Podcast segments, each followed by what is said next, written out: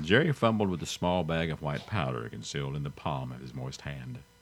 His eyes followed the steam rising from Drake's coffee until they met Drake's trusting face. Drake spoke. Sure, I'm glad to see you again, Jerry. It's hard to believe. Jenny and I had thought our best man died four years ago. That's when we got the last letter from you. A reminiscent silence gripped the room for a moment. A breeze blew in from the adjoining gardens. What are you doing these days? queried Drake. Jerry glanced at his hand. Just uh, odd jobs for friends. Drake suddenly leaned forward. Why don't you join my company? Good pay, and I'll see that you advance quickly. I'll do anything for an old friend. Anything. How about it? Anything? Jerry paused for a moment. Sounds great. By golly, Drake, I think it's a grand idea. The bag was open.